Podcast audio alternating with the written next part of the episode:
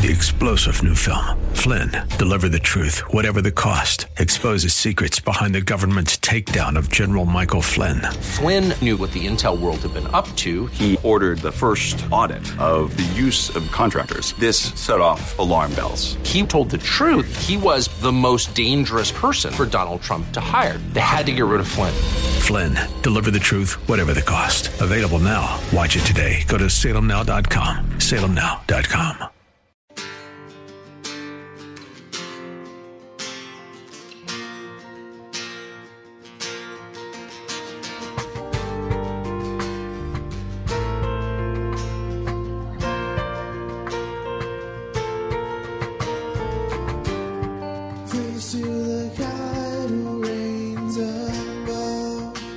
Hello, and welcome to In the Word, a ministry of Calvary Chapel of Orlando.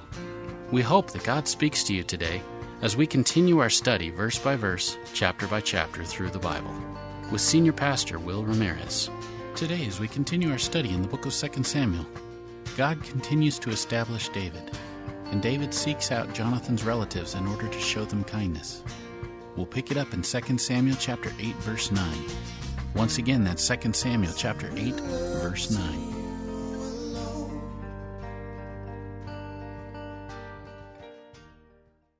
When Toi, king of Hamath, Hamath is north of Zobah, which is north of Syria.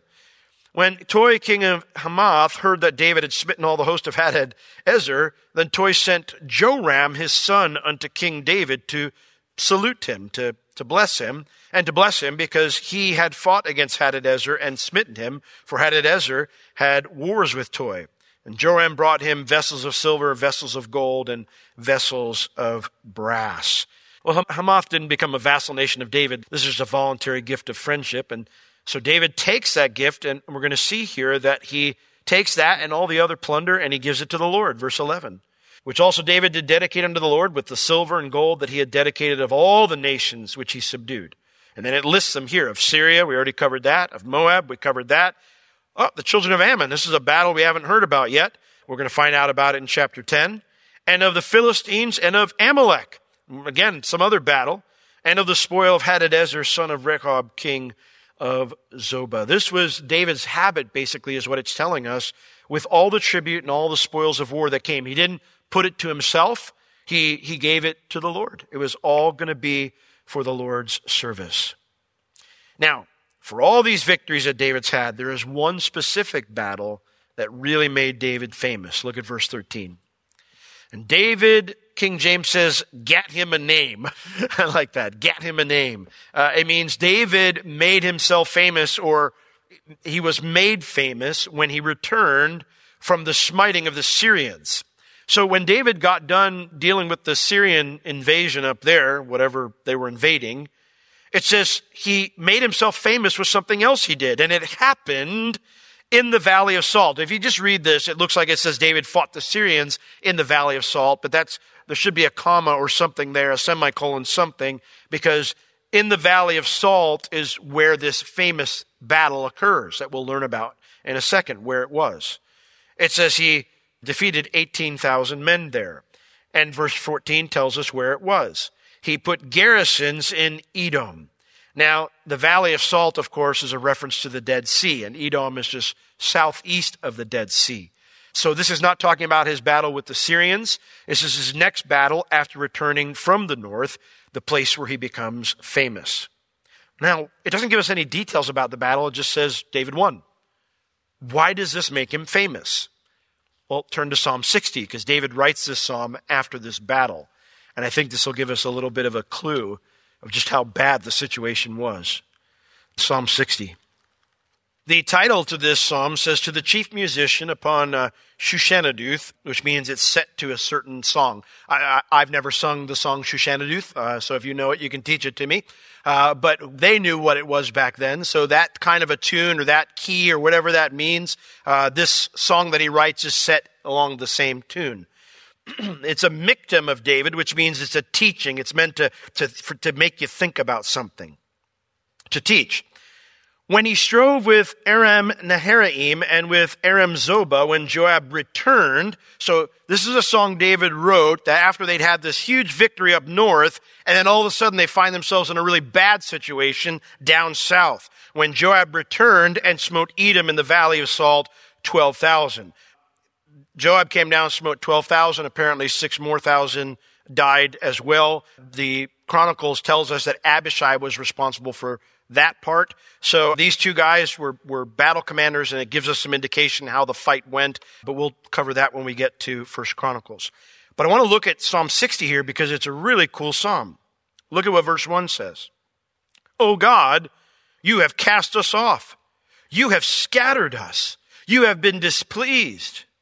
Oh, turn yourself to us again. Whoa.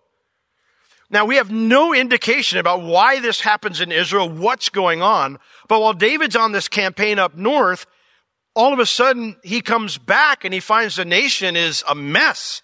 And somehow God has removed his favor from the nation to the point where he says, Lord, you've cast us off and return to us. Lord, you're gone. We need you to return to us. You have made the earth to tremble. You have broken it. Lord, we, we're in, we're in hot water right now. Heal the breaches there. We got holes everywhere. So much so that the earth shakes. Verse three. You have showed your people hard things. You have made us to drink the wine of astonishment. In other words, the, the concept here is, Lord, we're, we're kind of like uh, the, the person who's, who's drunk and then somebody kind of just slaps them and, and it, you're like, oh my gosh, what have I done? Where am I? What's going on? That's the idea here that he's conveying here. When David gets back, it's like a slap in the face. It's like, Lord, you've, you've said some hard things. So apparently some prophets came or somebody came and said, David, the kingdom's been doing this while you've been gone, and this is why you're in trouble right now. And David's going, this is a mess. Verse 4 You have given a banner to them that fear you, that it may be displayed because of the truth, that your beloved may be delivered. Lord, you gave us something to cling to. You gave us hope. Apparently, a prophet had said, Listen, if you guys repent and you do this, then God will come back and he'll restore you. And so, verse 6 God has spoken in his holiness. I will rejoice. I will divide Shechem and mete out the valley of Succoth. Gilead's mine, Manasseh's mine, Ephraim. And it lists all these other places. Edom will I cast out with my, out of my shoe, verse 8. So all these places here where he says, God comes to him and says, listen, David, I gave you victory after victory after victory after victory. And if you'll just turn back to me, if you guys will turn back to me, I'll take care of Edom too. And so, again, we don't know what happened, but somehow the Edomites invaded Israel and they, they were winning. And Israel was in a bad, bad spot. So much so that verse 9, David says, Who will bring me into the strong city? Who will lead me into Edom? David says, Lord, I don't, I don't know how to do to win this fight. I, I don't know how to turn this around. And so he calls out. In verse 5, he had said, Save with your right hand and hear me. Lord, this is my prayer. Lord, who's going to lead us to victory here? Not us. Verse 10. Will not you, O God? Which has had, had to cast us off, which you had in the past cast us off? And you, O God, which did not go out with our armies? Apparently, Joab went down, and yeah, he killed 12,000, but they were still losing. And so, this is where David's fame begins to come from. Israel's in massive trouble. And instead of trying to figure it out on his own, David cries out to the Lord. Verse 11 Give us help from trouble, for vain is the help of man. Apparently, they had been looking to themselves. Someone had. And David, David says, That's I, I'm not looking to that now. And then in verse 12, he says, Through God we shall do valiantly, for he it is that shall tread down our enemies. And so David sought the Lord. And again, we don't get the details of the battle, but God gave them an overwhelming victory. And the reason that this made David famous is because this is when all the other nations around Israel started to realize David was special because the Lord was with him. That David was different than other kings they'd experienced, other nations they'd had experience with.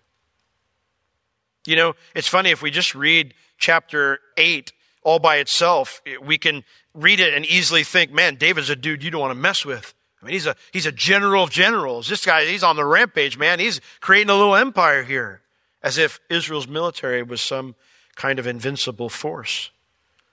But remember, that's not what the word preserved means. And that's what it says here in verse 14. And he put garrisons in Edom. So throughout all Edom, he put garrisons, and all they of Edom became David's servants. But look at what it says at the end. And the Lord preserved David whithersoever he went. The same phrase, same word. Rescued, saved, delivered. All these situations, David, the odds were never in his favor, but every time God rescued them. He was the one who won the battles. Through our God we shall do valiantly, for he it is that shall tread down our enemies. That's what David concluded at the end of this psalm.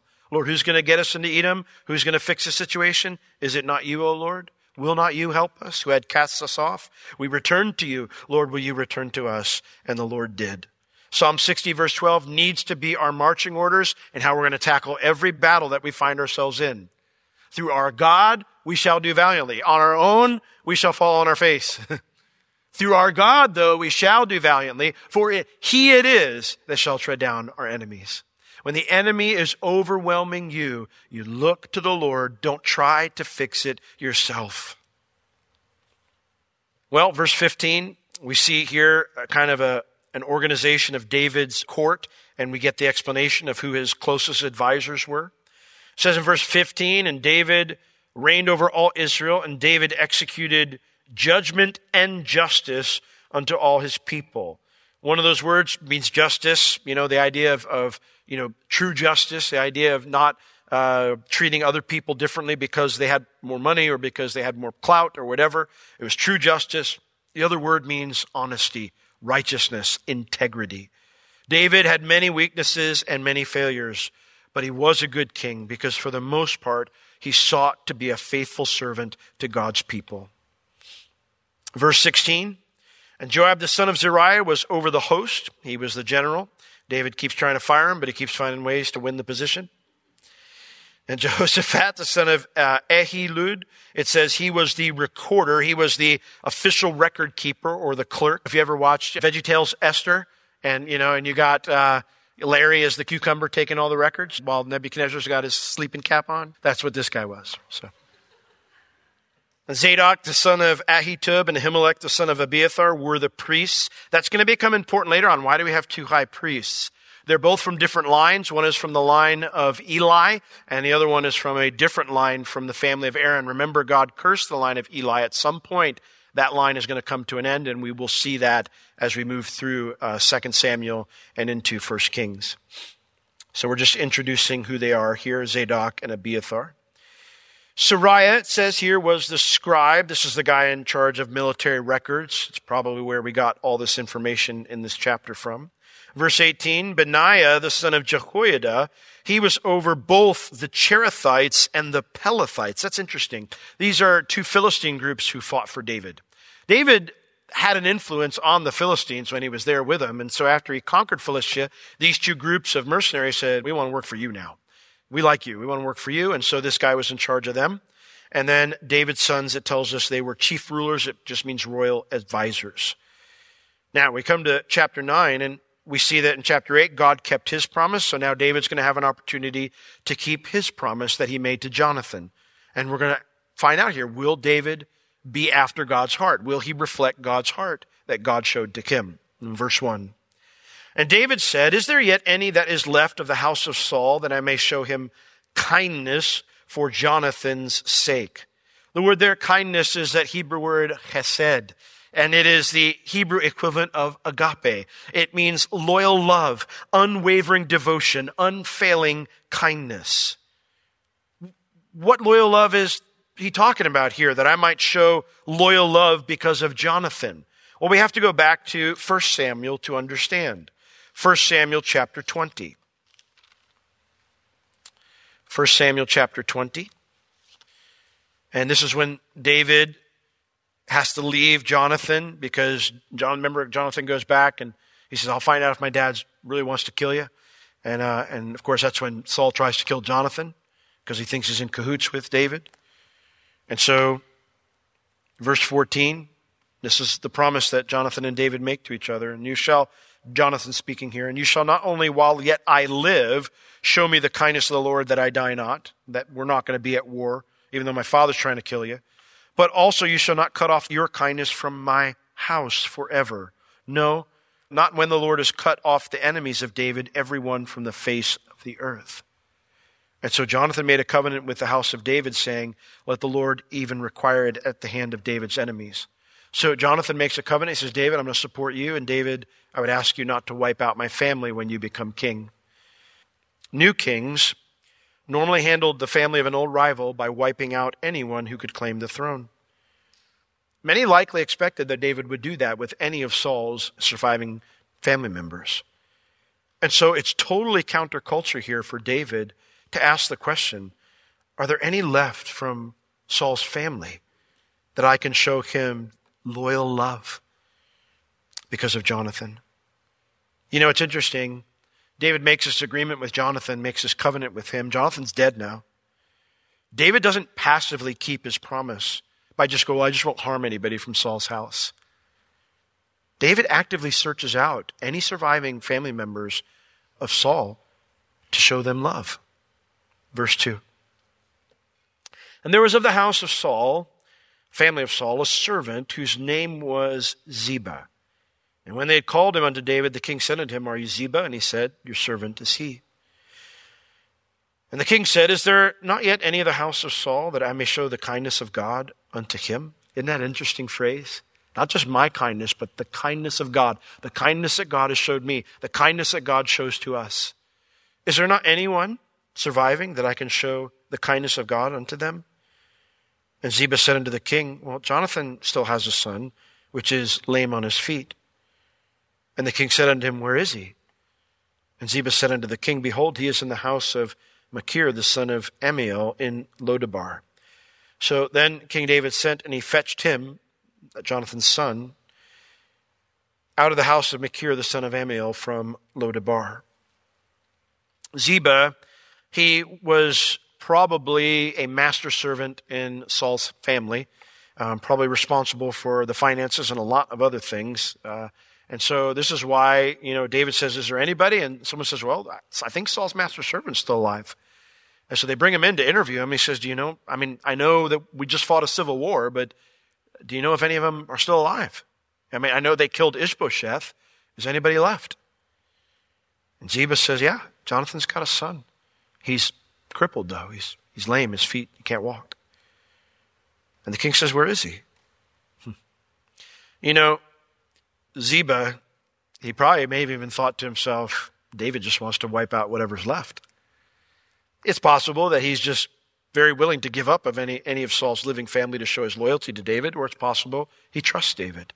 Either way, he tells him where one of Saul's grandsons is. He's in the house of Machir. Machir is a man from the tribe of Manasseh with land on the other side of Jordan. That's where, remember, that's where Ishbosheth kind of had his base of operations. And he's living in Lodebar, which is a city just south of the Dead Sea on the other side of the Jordan. And uh, King David, you know, he, he fetches him. And the reason is because he, he can't walk. During the Civil War, this guy Machir loved Saul's family, took care of Mephibosheth. And so when David sends someone to bring Mephibosheth to Jerusalem, Mephibosheth figures it's over for him. He figures he's a dead man. Verse 6. Now, when Mephibosheth, the son of Jonathan, the son of Saul, make sure it points that out, was come unto David, he fell on his face. Not exactly an easy thing for someone who can't get back up to do. He's in a bad spot. And he says he did reverence, which means he bowed down deeply to the ground. He didn't just get on his knees. I mean, he got on his face with his face to the ground, arms outstretched, bowing before David. I love what David says to him Mephibosheth, is that you? And he answers, Behold thy servant. I love when David says his name because it reminds me of when Jesus asked the demoniac's name. Remember? The guy comes out and he's all, rah, Jesus, you come before our time, throw us into the pit, ah, you know. And, and you know, Jesus doesn't he doesn't talk to the demons, he talks to the guy. He goes, What's your name, man? When's the last time anybody asked this guy's name? You know, whenever anybody talked about him, they said he's the demoniac, you know? so much, he was so crazy, they chained him out there. And he had broken the chains. He was so demon possessed. What's your name? It's probably the first time somebody treated him like a human being in a long time. This guy comes in, he's thinking he's dead. David's going to kill me. I'm it. I'm the last one he's got to wipe out. And he falls on his face. He just says his name, Mephibosheth. I know your name. I know your name. I'm not just a thing to expunge, to preserve my throne. You're someone God made. You're my best friend's son. When he says his name, he says, Behold, your servant. I'm loyal, David. I don't want the throne. I'm your servant. Whatever you want, I'll do it. David quells all that fear immediately. He says unto him, Fear not. How many times do we see the Lord come onto the scene and those are the first words out of his mouth? Fear not.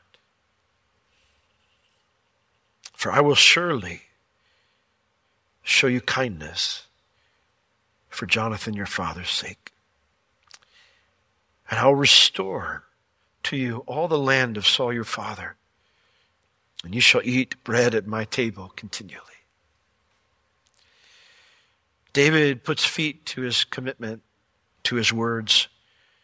You don't have to hide anymore, Mephibosheth. Gibeah, your father's land, it's all yours again, all of it. And you'll be my guest of honor at every feast that we have. And you know, that is the kindness of God. Because that's exactly what Jesus did for you and me. I was lame, unable to rescue myself from certain doom. But Jesus didn't want to expunge me. He wanted to bless me beyond all I deserved. And He elevated me, gave me a home. He gave me a position at His table. As you can imagine, Mephibosheth is shocked. He bows himself again to the ground and he says, What is your servant that you should look upon such a dead dog as I am? The word there, look, it's, in, it's interesting. It's hard to translate into English. It means to go a different direction. I mean, obviously, if you're going to go a different direction, you got to look in that direction first. So that's why they translate it this way. But that you would look at me differently than everyone else does. But what am I? What is your servant that you would look at me differently? Who everyone else considers a dead dog. A dog is a phrase used back then, a term of very low status. Like if you want to insult somebody, you call them a dog. Like it's not, what up, dog? Not like that. Right? It's the opposite of that, okay? So being a dead dog, well, that's even lower than a dog there was far less compassion for those who had physical disabilities back then. Most were considered cursed. I mean, we get the best example of that from Jesus' wonderful disciples. Here they go up, they march up, they climb up the stairs, they go into the temple, they worship the Lord, they're having this great day. Jesus is teaching. Then they come out on the southern steps and they notice this guy who's blind. They're like, hey, there's a blind guy who's begging every day. And they say, hey, Jesus, which guy sinned, this guy or his parents that he's this way? Jesus is way nicer than I am because that's when I push them all down the steps. Let's see how it feels for you being crippled. As they're falling down, who sinned? You know? That's how you're viewed. You're cursed. Either something horrible you did or something horrible your family did. He's a dead dog. In addition to that, he has no resources to defend himself shown by the fact that David can just fetch him. He can't go anywhere. He's literally in the worst possible position a person could be before the king. But you know, these words are familiar to us just in the previous chapter. When God says, David, I'm going to build you a house. I'm going to do all this for you. The Messiah is going to come from your line. Your son's going to build me a temple. I'm going to do all these things for you. And David is just dumbfounded. And in 2 Samuel 7:18, then went King David in and he sat before the Lord and he said, Who am I, O Lord God? What's my house that you've brought me this far? Mephibosheth experienced the mercy and the grace of David's loyal love, just as David had experienced the mercy and grace of the Lord's loyal love. And if we want to have hearts that are after God, if we want to be those who have hearts, our desire needs to be to be those who keep our promises and who show mercy and grace to the undeserved. This has been In the Word with Pastor Will Ramirez, a ministry of Calvary Chapel of Orlando. You can listen to all of Pastor Will's sermons and find other valuable resources online at www.calvarychapelorlando.com or on the Calvary Chapel Orlando app, available on iTunes and Google Play. If you have any spiritual or physical needs, please contact us. We would love to pray for you and assist you in any way we can. You can reach us at 407 523 0800 during our office hours Tuesday through Friday, 9 a.m. to 4 p.m. Thank you for joining us today. We will see you next time as we continue to learn, walk, and live in the Word.